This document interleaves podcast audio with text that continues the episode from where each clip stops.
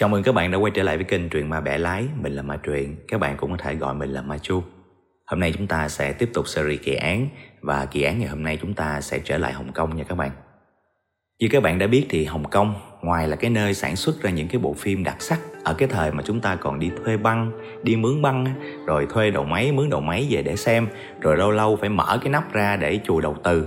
Từ phim lẻ đến phim bộ, từ dòng phim xã hội đen, phim tình cảm, phim kiếm hiệp hay còn gọi là phim chưởng, nó đã gắn liền với ký ức của thế hệ tám x, chín x. Ngoài ra, Hồng Kông còn được biết đến là một trong những thành phố cực kỳ năng động của châu Á. Nó còn là nơi giao thoa của hai nền văn hóa Đông và Tây. Kết quả nó tạo ra một cái Hồng Kông vô cùng độc đáo, vừa truyền thống lại vừa hiện đại. Đến Hồng Kông chúng ta sẽ thấy một cái đô thị phát triển bậc nhất, với những cái tòa nhà cao chọc trời, nhưng nó cũng rất là hoài cổ với những cái đền chùa miếu mạo mang nhiều cái giá trị lịch sử. Tuy nhiên cái đó là có thể chúng ta thấy nhiều thôi, thấy nhiều trên báo chí, trên phim ảnh thôi, chứ thật ra ở Hồng Kông nó vẫn tồn tại những cái góc khuất khác các bạn. Trong mấy năm qua thì thị trường bất động sản Hồng Kông luôn là đắt đỏ bậc nhất thế giới, vì cái mật độ của dân số nó quá cao đi. Người ta nói nôm na là đất chật mà người đông các bạn. Và những cái người mà lao động thấp á, thì sẽ không bao giờ mà đủ khả năng để mua được một cái bất động sản nào hết. Cho nên họ phải chấp nhận thuê những cái căn nhà bị chia nhỏ ra, mà gọi là chia nhỏ đến cùng cực luôn á. Các bạn đã nghe qua cái khái niệm nhà lòng, nhà quan tài ở Hồng Kông chưa? Theo thống kê của tờ Nhật Báo Hoa Nam buổi sáng, nó là một cái tờ báo tiếng Anh của Hồng Kông á, đã thống kê hiện có khoảng hai trăm hai mươi nghìn người đang sống tại một trăm mười nghìn căn hộ được chia nhỏ. Phần lớn là nó nằm rải rác trong các tòa nhà đổ nát, những cái tòa chung cư cũ với cái điều kiện sinh hoạt ẩm thấp và cực kỳ chật chội. Nhà lòng là cái gì? Nó là một loại nhà mà chỉ vỏn vẹn đặt được có một chiếc giường ở trong đó thôi các bạn. Nó rộng trung bình khoảng chừng năm mét vuông thôi. Thậm chí có khi còn nhỏ hơn như vậy nữa, và chỉ đủ có một người ở thôi. Mỗi một cái nhà lồng nó sẽ có một cái nệm, rồi chăn, rồi có những cái rào chắn xung quanh các bạn. Và trên đó người ta phơi đủ thứ, đồ dùng cá nhân, quần áo, quạt, đồng hồ, ngay cả giấy vệ sinh người ta cũng móc lên đó luôn. Cái người mà thuê những cái nhà lồng đó sẽ được chủ nhà đưa cho một cái chìa khóa. Mỗi lần mà tối đi ngủ thì khóa cái lồng đó lại. Nói chung nó rất là sơ sài tạm bợ. Tuy nó như vậy nha các bạn, mà chi phí nó không thấp nha. Nó đủ thứ giá hết. Và cái giá cao nhất có thể lên tới ba nghìn đô Hồng Kông một tháng cho một cái nhà lồng đó, tức là khoảng chín triệu đồng. Có nhiều cái nhà lồng nó chỉ bằng cái tủ quần áo thôi, tức là rộng hơn ba mét vuông một chút xíu thôi các bạn. Chật đến nỗi mà những cái người sống ở trong đó đó, người ta không thể dang rộng cái cánh tay ra một cái cách thoải mái luôn. Cũng không thể nào mà đứng lên một cách thẳng thớm, phải khum khum khum khum lại mới được. Vô nhà là chỉ có nằm với ngồi thôi, chứ đứng lên là đụng đầu. Đó là nhà lồng. Còn nhà quan tài là cái gì? Thật ra nhà quan tài là nó bự hơn nhà lồng một chút xíu. Với lại là thay vì ở nhà lồng là những cái rào sắt đó các bạn, thì nhà quan tài những cái rào nó được thay thế bằng những cái vách gỗ, chắc chắn hơn chút xíu, nhưng mà thật ra nó cũng vẫn rất là sơ sài. Một số nhà quan tài sẽ được trang bị cái bếp và cái nhà vệ sinh ngay bên trong đó luôn. Chủ yếu là nó dành cho những cái gia đình mà có thu nhập thấp đó. Những cái người đó là coi như đi làm bao nhiêu tiền là phải tốn hơn một nửa chi phí chỉ để trang trải cái chi phí mà thuê nhà đó thôi. Trung bình diện tích của một căn nhà quan tài thì nó khoảng mười một mét vuông, và giá thuê nó có thể lên tới năm nghìn đô la Hồng Kông, tức là khoảng hơn mười lăm triệu đồng mà các bạn, một tháng á. Thỉnh thoảng ở đó người ta cũng làm nhiều cái đợt phỏng vấn, báo chí đến phỏng vấn những cái người sống trong nhà lồng, nhà quan tài. Trong đó có một cái gia đình được phỏng vấn. Gia đình này là có bốn người, hai vợ chồng với hai đứa con, một trai một gái. Họ sống ở trong một cái căn nhà chỉ có mười một mét vuông thôi, gọi là nhà quan tài đó. Mọi thứ sinh hoạt là nó chung đụng, nó, nói chung nó quá chật mà các bạn. Thí dụ như là bình thường á, có hai cái giường, nhưng mà lúc mà đứa con nó học bài á thì bố nó phải đi ra ngoài hay là đi ra cái góc nào đó để nhường cái giường đó để trở thành cái bàn học cho con. Rồi cả nhà không bao giờ ngồi ăn cơm chung một căn nhà được, tại vì cái bàn ăn nó quá chật, xếp lên xếp xuống á, cho nên thay phiên hai người ăn xong rồi tới hai người kia ăn. Đó, nó vất vả như vậy và nó chật chội và nó khó chịu như vậy các bạn. Các bạn nghe tả các bạn cũng thấy khó chịu. Nhưng mà khi mà người ta hỏi cái gia đình này là tại sao lại chấp nhận ở một cái nơi chật chội như vậy, trong khi hồi đó gia đình này là ở một cái nơi khác rộng rãi hơn nhiều, nhưng mà nó không phải là Hồng Kông, Thì cái anh chồng, chủ gia đình, anh mới nói rằng thật ra là muốn đến Hồng Kông bởi vì cái giáo dục của Hồng Kông, anh ta cho rằng cái hệ thống giáo dục rất là tốt và muốn con cái của mình được phát triển theo cái cách giáo dục của Hồng Kông. Cho nên cha mẹ dù cho có phải nhịn ăn nhịn mặc, lao động vất vả ở cái nơi chật chội như vậy, nhưng người ta vẫn quyết định đến Hồng Kông định cư để mong một cái tương lai tươi sáng cho con cái của họ. Thì thật ra cái cách của cái gia đình này nó cũng giống rất là nhiều cái gia đình ở châu Á và trên thế giới nói chung luôn. Dù có phải cực nhọc khó khăn đến mức nào thì những cái bậc cha mẹ người ta luôn muốn tạo những cái nền tảng tốt nhất cho con cái. Vì con cái họ có thể hy sinh mọi thứ miễn là họ nghĩ là sẽ mang lại cái tương lai tốt đẹp cho con cái của họ là được. Bởi vì đối với họ, con cái luôn là cái tài sản lớn nhất. Và bởi vì con cái là một cái tài sản lớn nhất, cho nên nếu lỡ một ngày vì một cái tai họa, một cái tai ương hay một cái nghịch cảnh nào đó mà cướp mất đi con cái của họ thì sao? Nghĩ thôi cũng đã rùng mình đúng không các bạn? Vì cái cảm giác nó rất là khủng khiếp. Có một sự việc đã từng gây chấn động ở Hồng Kông vào năm hai không một ba. Có một bà mẹ đưa đứa con gái sáu tháng tuổi đi dạo bằng chiếc xe nôi. Sau đó đã bị một cặp nam nữ giàn cảnh và bắt đi đứa bé. Cái vụ việc ở thời điểm đó nó đã khiến cho những người làm cha làm mẹ mà có con cái nhỏ ở Hồng Kông đều rất là lo lắng và hoảng sợ. Khi cái vụ việc nó xảy ra, dường như tất cả người Hồng Kông đều cố gắng hết sức, hỗ trợ hết sức bằng những cái cách gì mà họ nghĩ là có thể thực hiện được để tìm kiếm cháu bé đó. Số phận của cái đứa bé đó như thế nào? Liệu người mẹ và người dân Hồng Kông có thể tìm được đứa bé hay không? Có thể đưa được kẻ thủ ác ra ánh sáng hay không? Bây giờ chúng ta sẽ bắt đầu đi vào chi tiết của câu chuyện gây rúng động Hồng Kông này nhé. Và nếu đây là lần đầu tiên các bạn đến với kênh Truyện Ma Bẻ Lái thì cũng đừng quên bấm nút like và bấm nút đăng ký theo dõi kênh để xem những video mới nhất và ủng hộ cho kênh nhé.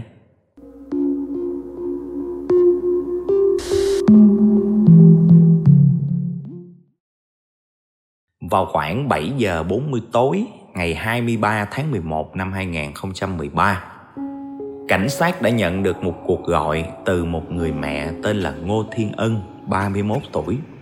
Cô ta đã hốt hoảng trong điện thoại và báo với cảnh sát rằng đứa con gái sáu tháng tuổi của cô tên là Khai Thanh đã bị người ta bắt cóc.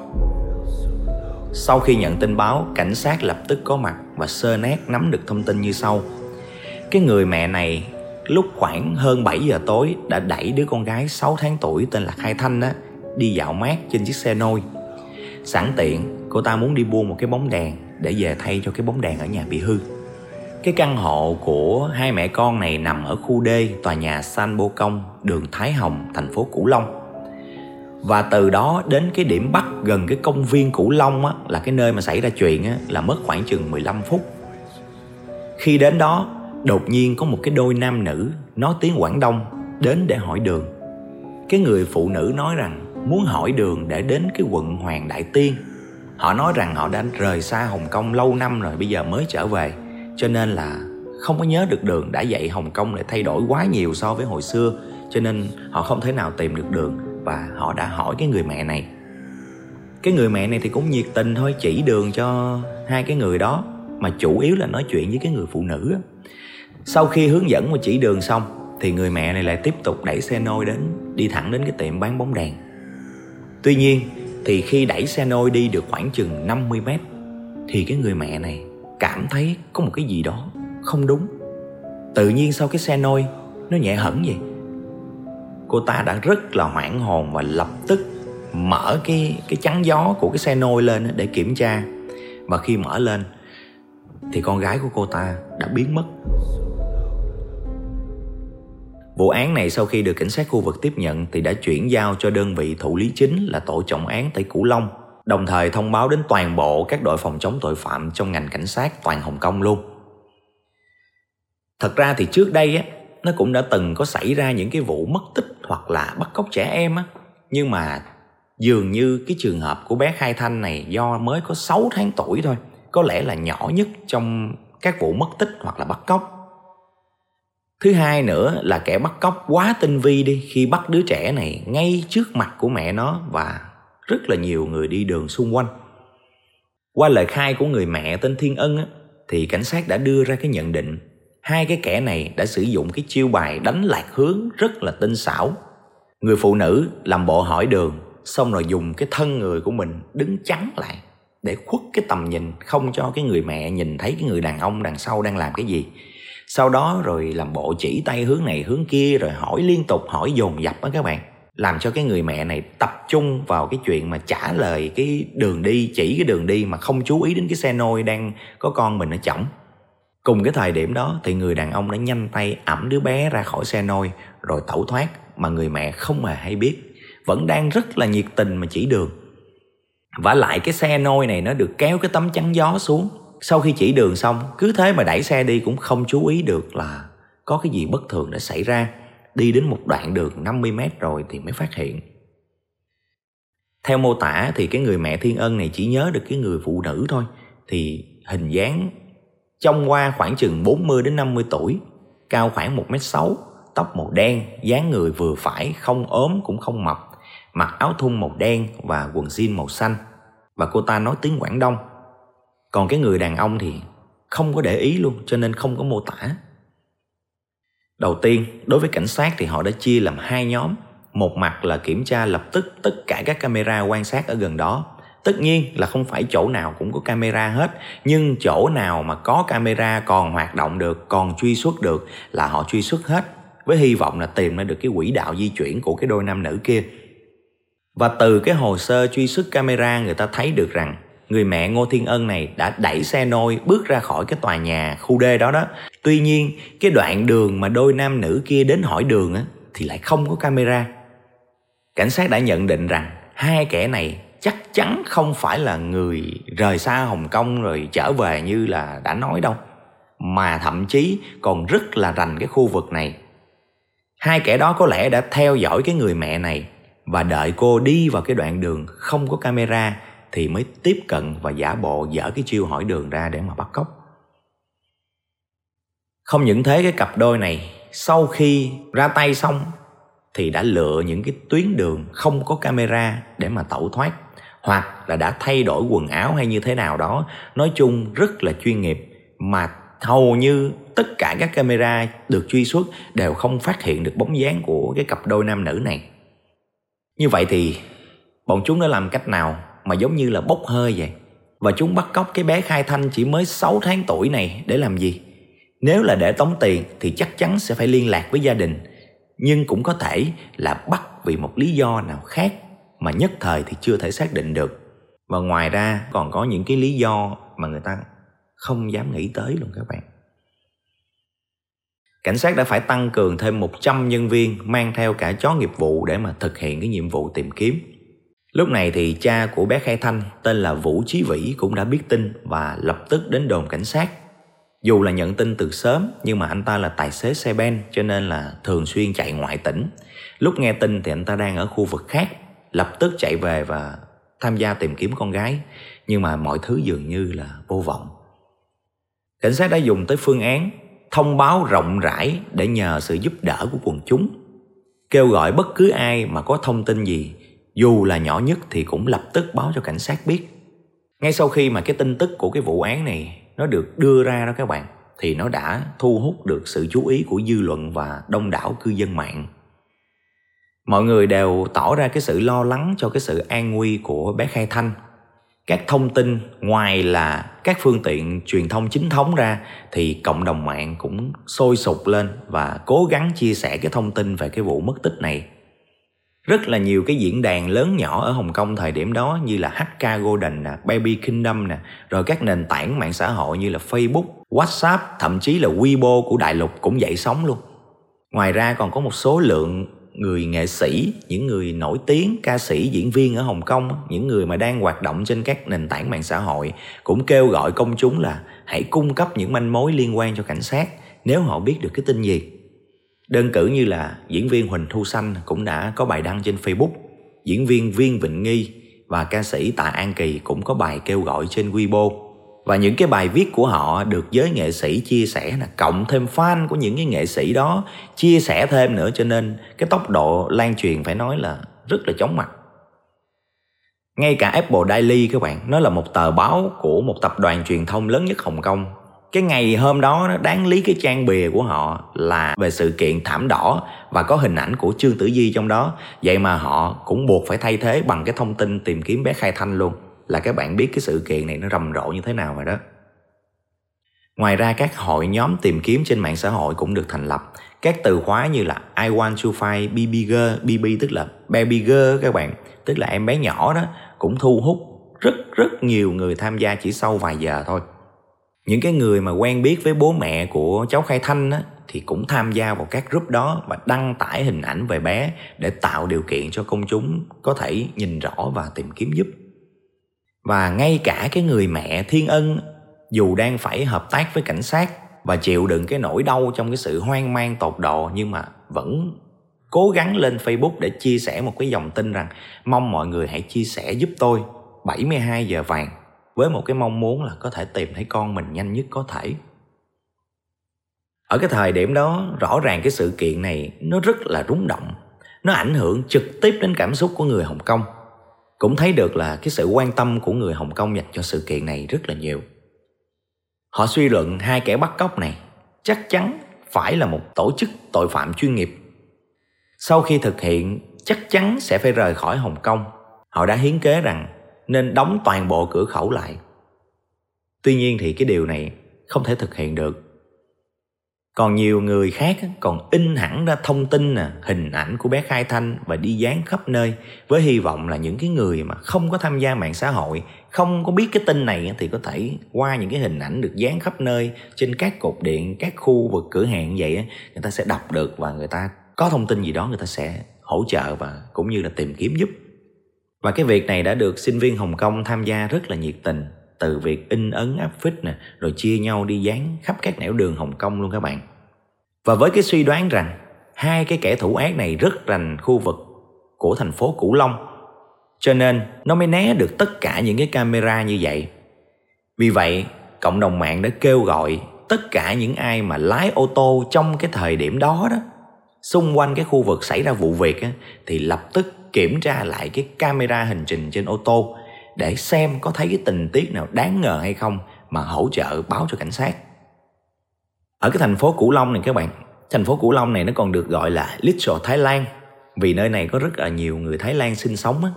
Những người Hồng Kông người ta còn sợ rằng người Thái á, sẽ không có đọc được tiếng Trung, cho nên những người mà có trình độ ngoại ngữ, đặc biệt là tiếng Thái á, họ đã dịch cái bản tin, cái thông tin tìm kiếm bé Khai Thanh á, từ tiếng Trung qua tiếng Thái, và cũng đi rải khắp các cửa hàng, các khu vực lân cận của Cửu Long với mong muốn là lan rộng cái thông tin này ra luôn. Không chỉ người Hồng Kông mà người Thái cũng sẽ đọc được. Biết đâu người Thái là người phát hiện ra những cái thông tin gì quý giá thì sao. Bố của bé Khai Thanh cũng đưa ra một cái khoản tiền thưởng lớn, định giá là năm trăm nghìn đô Hồng Kông, có nghĩa là trên một tỷ bảy tiền Việt Nam các bạn, cho những ai mà cung cấp được thông tin để tìm ra con gái của anh ta. Trong vòng hai mươi bốn tiếng đồng hồ thôi, nói chung mọi sự chú ý của Hồng Kông đều tập trung vô cái sự kiện này hết. Tuy nhiên thì nó không mang lại một kết quả nào khả quan cả. Thời điểm đó thì cộng đồng mạng làm cái công việc giúp sức của cộng đồng mạng, cảnh sát thì làm việc của cảnh sát.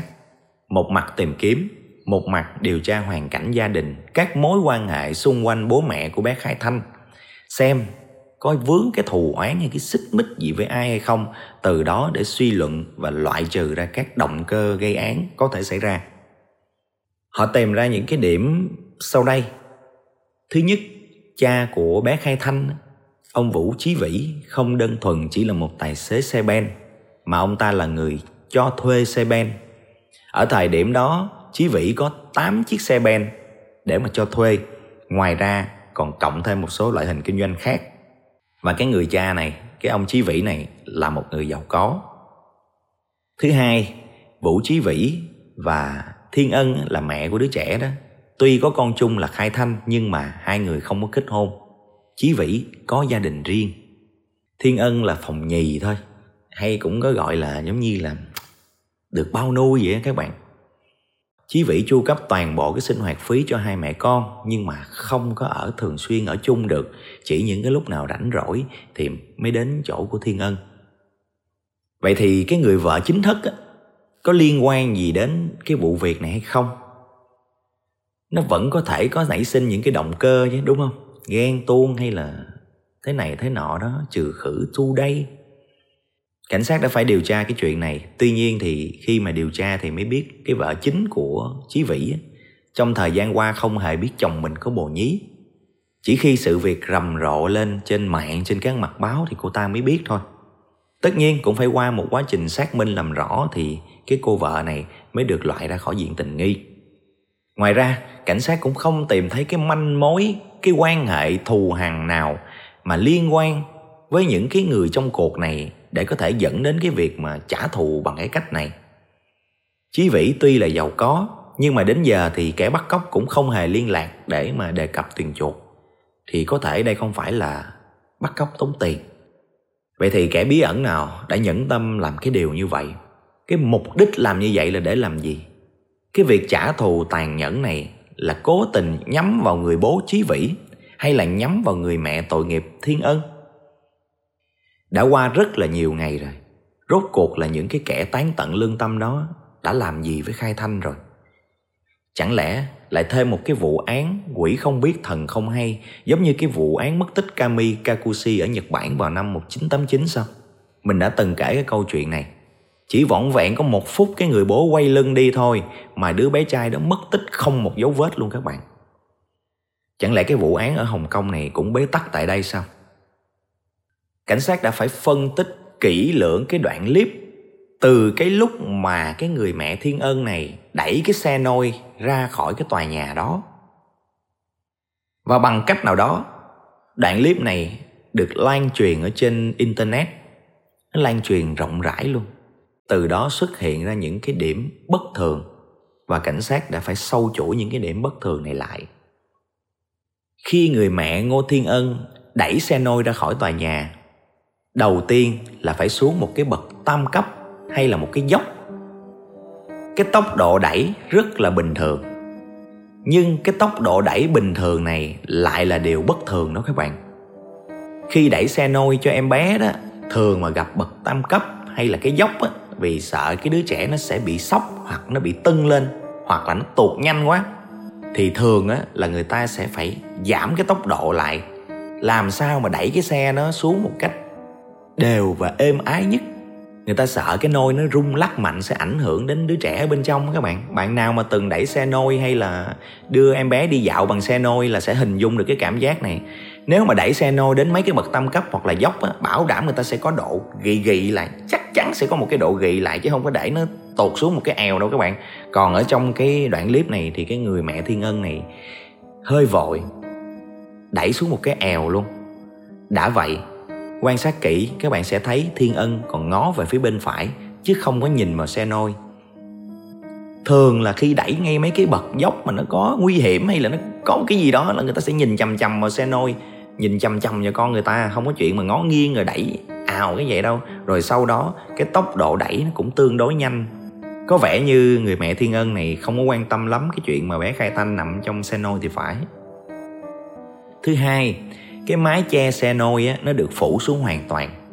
Thông thường thì trừ khi thời tiết quá lạnh hoặc là có gió lớn á, thì người ta mới đóng toàn bộ cái mái che xuống vậy thôi. Còn không thôi lúc nào người ta cũng phải để hở hở để cho cái không khí lưu chuyển. Chứ đóng kín như vậy mà thời tiết ở ngoài đang bình thường mà đóng như vậy thì đứa bé nó sẽ bị nóng, đúng không? Rất là nóng, nó sẽ khó chịu là nó khóc liền. Và vì che kín như vậy á, thì camera hay những người đi đường cũng không ai có thể xác nhận được là ở trong cái xe nôi đó có bé Khai Thanh hay không. Không ai xác nhận được hết. Thứ ba là mặc dù Ngô Thiên Ân nói rằng cái người phụ nữ hỏi đường á, lúc đó liên tục đặt câu hỏi và che tầm mắt của cô bằng cái cơ thể của cái người phụ nữ đó, khiến cô không thể nhìn thấy cái xe đẩy của mình. Nhưng mà nếu mà cái người đàn ông còn lại muốn bế bé Khai Thanh ra thì nó phải có nhiều cái động tác lắm. Đầu tiên là phải gấp cái mái che đó lên. Cái mái che của xe nôi, bạn nào có sử dụng xe nôi sẽ biết nó không phải giống như cái mái bình thường gật là nó lên đâu các bạn. Phải gấp cái mái nó lên vô khớp một cái rồi mới ẵm Khai Thanh ra. Rồi sau đó còn phải đậy lại nữa. Cái quá trình đó nó sẽ phải bị mất một khoảng thời gian nhất định chứ không có làm cái rẹt được. Chưa kể là nó rất nguy hiểm cho hai cái kẻ này nha. Tại đứa bé mà chỉ cần khóc lên hay bất cứ một động tác nào vừa rồi mình nói mà bị phát hiện một cái, người mẹ mà la làng lên một cái là hai cái đứa này nó ăn đủ ngay đường luôn á các bạn. Thứ tư là cái gì?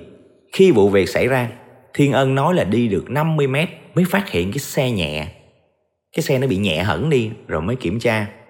Nhưng mà theo phân tích á, thì một đứa bé gái mà sáu tháng tuổi thì nó nặng tầm năm sáu ký, có thể hơn một chút nữa. Thì cái trọng lượng đó nó cũng là một cái trọng lượng đáng kể để mà tác động lực lên cái xe nôi á. Cho nên nếu mà không có năm sáu ký đó, có nghĩa là không có đứa bé nằm trên xe nôi, là cái xe nôi nó nhẹ hẳn, rờ vô là thường là biết liền. Còn cái này đẩy tới năm mươi mét lận mới phát hiện ra.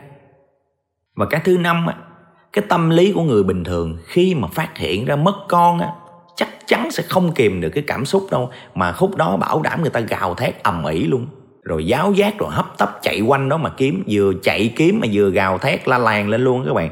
Chứ không phải là bình tĩnh mà gọi liền cho cảnh sát một cách đơn giản như vậy. Và ở cái thời điểm đó, cái góc phố đó người ta cũng không có ai thấy được cái sự náo loạn của cái người phụ nữ này, hay là một cái gì đó để biết rằng ở đó mới xảy ra vụ bắt cóc hết trơn các bạn. Khi mà hỏi thăm những cái người mà sống cùng cái tòa nhà của cái người mẹ Thiên Ân này, thì họ có nhận định là lâu lâu có thấy Thiên Ân đẩy xe nôi đưa con đi chơi thiệt, nhưng mà thường nó không có cái quy luật nào cố định hết. Lúc thì thấy cổ đẩy con đi chơi lúc sáng sớm, lúc thì thấy đẩy đi lúc buổi trưa, cũng có thi đẩy ra ngoài vào buổi tối. Tuy nhiên, qua cái lời khai của những cái người sống ở đó và qua quan sát camera thì người ta thấy được rằng bốn ngày trước khi xảy ra vụ việc thì liên tiếp tối nào cũng khoảng bảy giờ tối là Thiên Ân đẩy con đi chơi bằng cái xe nôi. Và lần nào cái xe đẩy đó, cái xe nôi đó cũng kéo cái mái che xuống kín mít như vậy hết. Và nhắc lại là đẩy như vậy là không ai xác nhận được trong cái xe nôi đó là có Khai Thanh nằm trong đó hay không luôn á. Từ cái lúc mà báo mất tích thì cảnh sát đã mời Ngô Thiên Ân này đến cơ quan để hỗ trợ điều tra bốn lần. Và một trong những lần đó thì cái tờ báo Apple Daily, như mình nói là cái tờ của đơn vị truyền thông lớn nhất Hồng Kông đó các bạn, đã phỏng vấn cô ấy. Khi mà phóng viên hỏi là cảnh sát có nghi ngờ gì cô không, thì Ngô Thiên Ân trả lời là cảnh sát sẽ nghi ngờ bất cứ ai, gồm cả tôi, đó là chuyện bình thường và tôi không quan trọng điều đó, tôi chỉ nhớ con gái tôi rất là nhiều. Câu này thì thấy bình thường.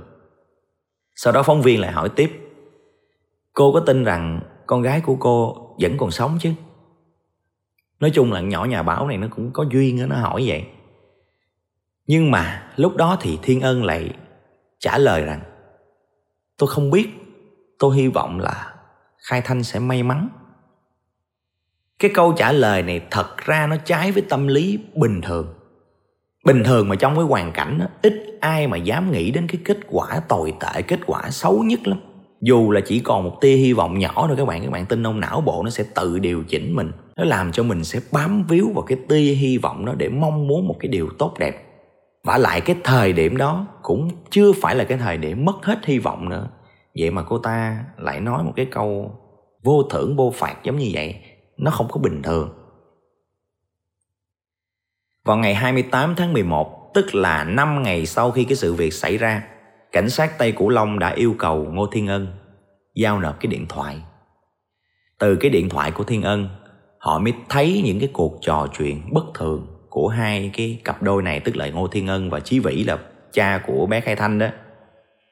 Có vẻ như giữa họ đang có sự bất đồng quan điểm, một cái xích mích gì đó, và nội dung nó là về vấn đề Chí Vĩ chưa chịu ly dị với lại vợ chính. Chí Vĩ nhắn với lại Thiên Ân là chưa thể ly dị lúc này, cần có thêm thời gian. Ngoài ra còn một điều nữa, đó là trong điện thoại của người mẹ Thiên Ân này thì mỗi ngày đều có chụp hình bé Khai Thanh để gửi cho Chí Vĩ, đại loại như là con đang ăn bột nè, đang tắm cho con, là đại loại chỉ chụp hình gửi. Nhưng mà cho đến ngày mười bảy tháng mười một trở về sau, tức là năm ngày trước khi mà Khai Thanh mất tích luôn á, thì không có tấm hình ở trong điện thoại nữa. Tại sao lại không chụp nữa? Hay là không còn người để chụp? Trên cái trình duyệt web của Thiên Ân, người ta thấy những cái từ khóa tìm kiếm rất là nhạy cảm các bạn. Đại loại như là bãi rác, thi thể, tội phạm, xử lý thi thể. Những cái từ khóa đó nó nằm ở trên cái trình duyệt web của cô ta. Và chiều ngày hai tháng mười hai năm hai nghìn không trăm mười ba, tức là chín ngày sau khi Khai Thanh mất tích, cảnh sát đã đến nơi ở của Ngô Thiên Ân để chính thức bắt giữ cô ta. Ban đầu thì Ngô Thiên Ân giữ nguyên lời khai giống như là đầu câu chuyện và không thừa nhận gì cả. Nhưng sau một thời gian, cảnh sát đã cho cô ta biết cả một cái quá trình điều tra của họ và đặt ra những cái câu hỏi mà Thiên Ân không thể nào trả lời được. Sau một quá trình, Thiên Ân biết rằng không thể chối cãi được nữa, cô ta đã yêu cầu gặp luật sư và sau đó là cái lời khai như sau. Vào ngày mười bảy tháng mười một, cô ta ra ngoài và học đàn violon, đàn violon kéo kéo như này các bạn. Ở nhà chỉ có một mình bé Khai Thanh thôi, không có ai giúp hết cho nên cô ta để cho Khai Thanh nằm ở trong nồi, một mình ở trong đó vậy đó, để trong nhà rồi cô ta đi học violon. Khi trở về nhà thì cô ta thấy Khai Thanh toàn thân nó cứng đờ rồi. Có lẽ do vô tình Khai Thanh đã hất cái mền chùm lên mặt và dẫn đến ngạt thở. Cô ta khai rằng lúc đó cô ta quá hoảng hốt, không biết làm thế nào, sợ phải chịu trách nhiệm cho nên đã bọc Khai Thanh lại bằng ba cái túi ni lông, rồi sau đó bỏ vô cái hộp đàn violon, rồi sau đó bọc thêm một cái túi ni lông nữa, rồi bỏ ra thùng rác. Ngay cái lúc mà nhận được cái lời khai này, cảnh sát đã cử rất nhiều người đến cái bãi rác nằm ở khu vực Tướng Quân Áo ở Hồng Kông á, là cái nơi tập kết rác của Hồng Kông, với hy vọng là tìm thấy cái thi thể của Khai Thanh. Và người ta lệnh là phải chú ý những cái vật gì có hình dáng tương tự như cây đàn violon. Phải tìm được thi thể của Khai Thanh thì cảnh sát mới có cơ may tìm ra lý do làm cho Khai Thanh tử vong, từ đó mới xác định được đây là tai nạn hay là cố ý. Trong cái thời gian mà cảnh sát lục tìm ở bãi rác thì Ngô Thiên Ân lại một lần nữa thay đổi lời khai. Cô ta lại nói rằng cô ta đã không bỏ vô hộp đàn mà chỉ quấn lại bằng một chiếc khăn rồi bỏ vô bao xốp rồi vứt rác ra như bình thường vậy đó. Hai lần thay đổi lời khai đã khiến cho người ta phải nghĩ rằng Thiên Ân đã cố tình đánh lừa cảnh sát. Đầu tiên là nói là bỏ vô hộp đàn violon để cảnh sát phải tìm cái hộp đàn violon.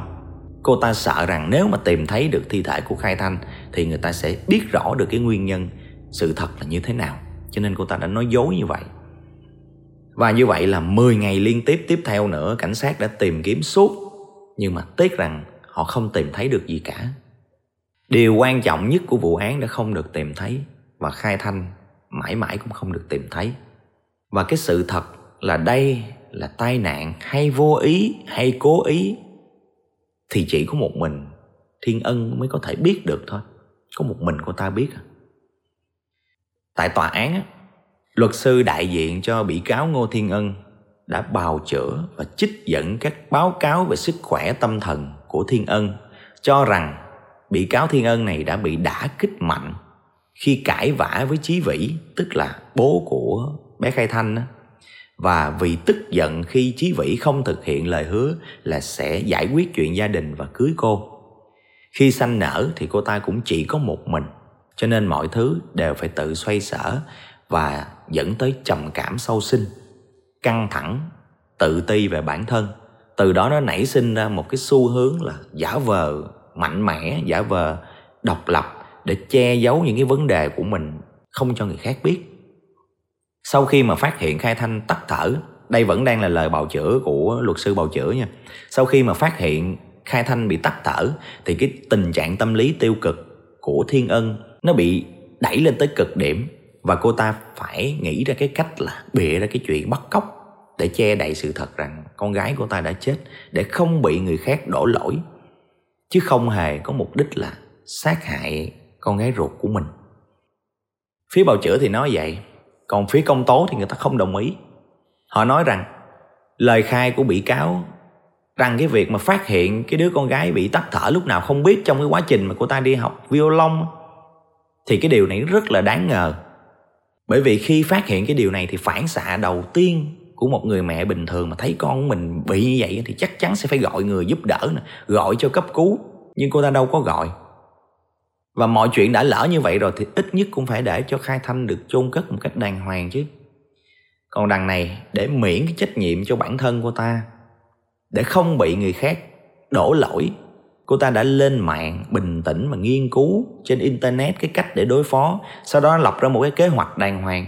Đầu tiên là phải mất bốn ngày để sắp xếp cái chuyện đó, bốn ngày đi chơi với một cái xe nôi trống không ở trong đó. Bé Khai Thanh lúc đó đâu còn nữa. Cái xe nôi trống không, đẩy bốn ngày đi chơi.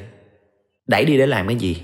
Đẩy đi để quan sát cái quang cảnh xung quanh, quan sát ở chỗ nào có camera, chỗ nào không có camera, rồi bắt đầu một cái câu chuyện kinh dị thương tâm. Còn tranh thủ sự đồng cảm của người dân Hồng Kông, còn lên Facebook xin mọi người chia sẻ để tìm con. Trong khi thực chất cô ta biết rõ nhất cái chuyện gì đã xảy ra với Khai Thanh. Nói chung ở trên tòa thì nó cũng có nhiều cái sự tranh luận qua lại giữa bên bào chữa, giữa bên công tố lắm. Nhưng mà cuối cùng thì do không tìm thấy xác, tức là bằng chứng liên quan đến nguyên nhân tử vong của Khai Thanh là không có. Không thể xét tội cố sát, ngay cả ngộ sát cũng không thể xét được. Cho nên dù thẩm phán đã rất là tức giận trước việc Ngô Thiên Ân đã lừa dối cảnh sát một cách có hệ thống như vậy, gây tốn kém ngân sách, gây dư luận từ hoang mang đến thương cảm cho đến phẫn nộ. Nó rất là tiêu cực ở trong cái xã hội Hồng Kông. Nhưng mà cuối cùng thì tòa án cũng chỉ có thể buộc tội cô ta là cản trở công lý và xử lý thi thể bất hợp pháp, và tổng hình phạt chỉ là năm năm tù thôi, năm năm tù giam thôi. Cái vụ án này các bạn, nó làm cho mình nhớ tới cái vụ án mà mình đã từng kể. Nó có tiêu đề là người thứ ba đó, cũng ở Hồng Kông luôn. Thì nữ nạn nhân Tần Gia Nghi cũng không hề tìm được thấy cái xác của cô ta. Nhưng mà ngay trong cái cuộc thẩm vấn đầu tiên thì kẻ sát nhân Trần Văn Thâm, cũng là bạn trai của cô ta, đã bị kết tội giết người rồi. Vậy mà vụ này thì không thể kết tội được. Thật sự kể cái kỳ án này các bạn, mình cũng không thể nào tưởng tượng luôn. Thương tâm nhất ở trong cái cuộc đời này, của cuộc đời con người, có lẽ là sinh ly tử biệt.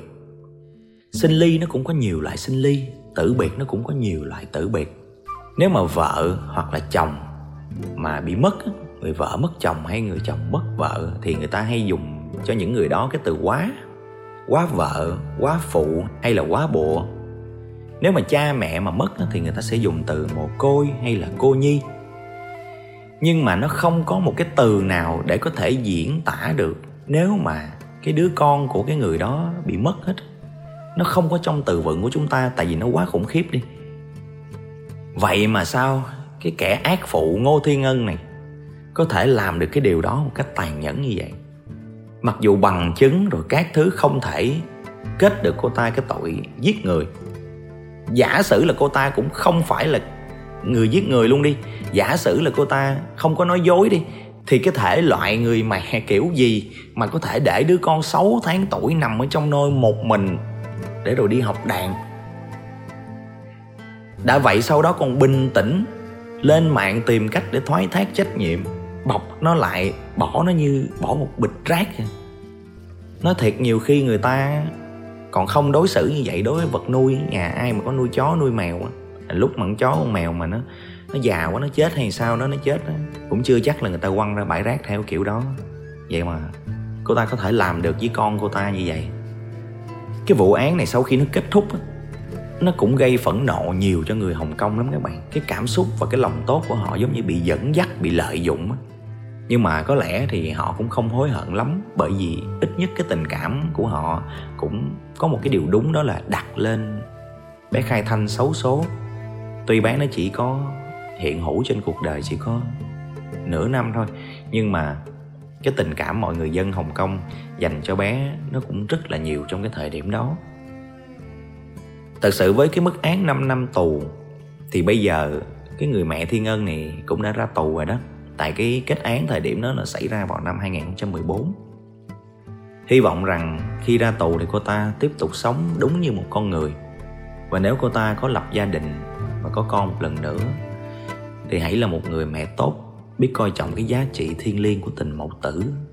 Mà trên cái thế giới này có biết bao nhiêu người dù xứng đáng nhưng mà họ vẫn không có được. Ok, cái vụ án ngày hôm nay đến đây thôi. Chúng ta sẽ gặp lại nhau ở những vụ án tiếp theo. Nếu các bạn thấy hay hoặc có ý kiến gì thì nhớ like, share và comment cho mình biết nhé. Còn bây giờ thì xin chào tạm biệt và xin hẹn gặp lại.